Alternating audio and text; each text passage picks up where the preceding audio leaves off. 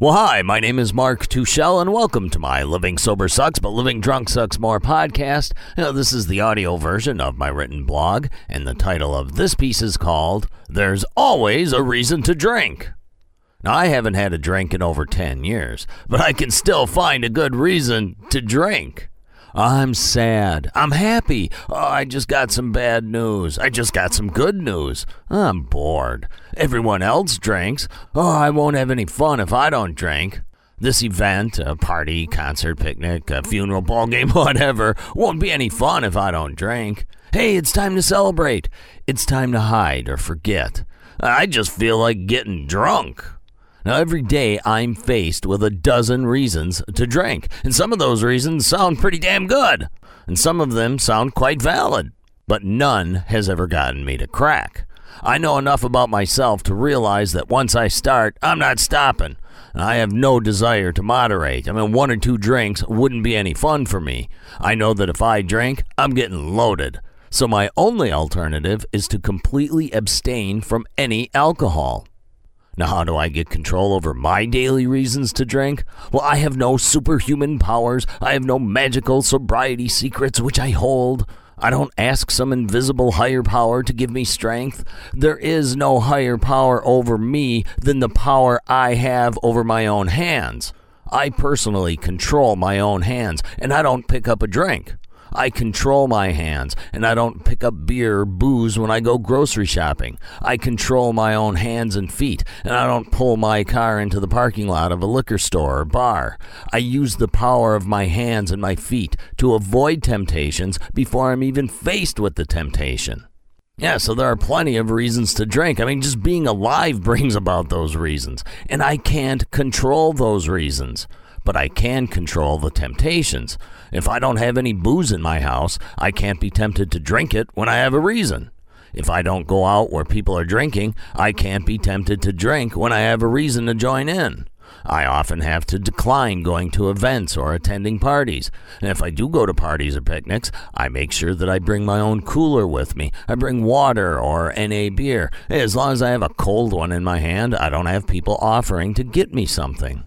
Now, does this sound boring? Yeah, sometimes it is. Does this sound like you'll have to shut yourself into your house or apartment and stay away from the world? Yeah, well, sometimes that's what you'll have to do. There are plenty of other temptations that I face. Well, actually, that we all face in life. So I make sure that I control the opportunity for a temptation to escalate. I mean, hey, I even feel like going to AA meetings only builds my desire to drink. You know, all the discussion about boozing and bad behavior only makes me think about it more. And as such, it creates a temptation for me, so I don't attend meetings. And I'd be willing to bet that my list of reasons to drink at the beginning of this uh, podcast even got some of you salivating and thinking about drinking. Even discussing this subject of drinking is getting some of you salivating about it. Now, look, I'm not trying to piss off people who go to AA, uh, follow a 12 step system, or any other faith based system.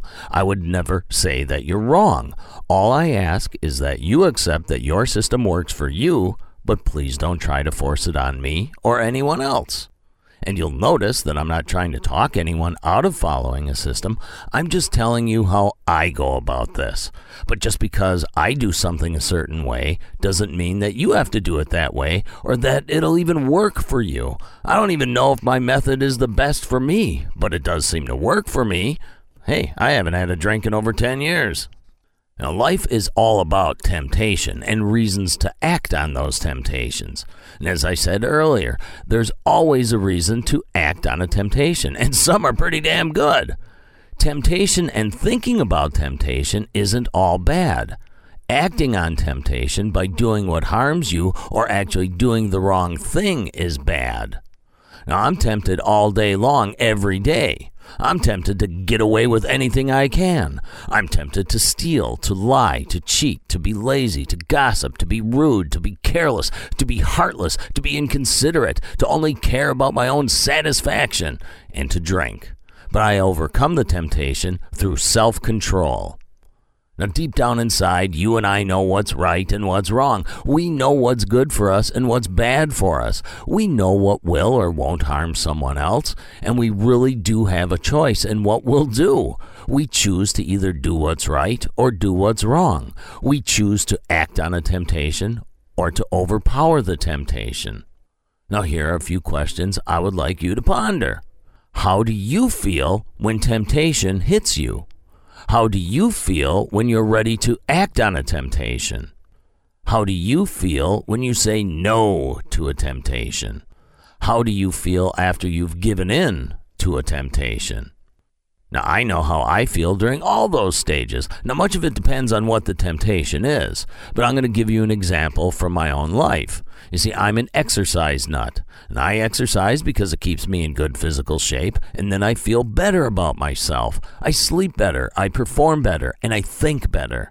But I don't always feel like exercising. I get the temptation to skip a workout, but I know that if I skip a workout today, I'll probably begin to skip more often, and all of a sudden it's months later and I haven't worked out.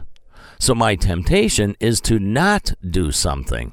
Now, I can sense that my mind is beginning to make up excuses and reasons to not work out, so I'll catch myself and I'll go do it now.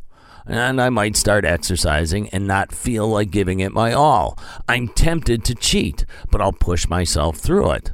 And after I'm done with my workout, I feel good about myself. Now, I might physically feel spent, but I feel good mentally. I feel proud that I pushed temptation out of the way and exercised. I feel really good about beating up on temptation.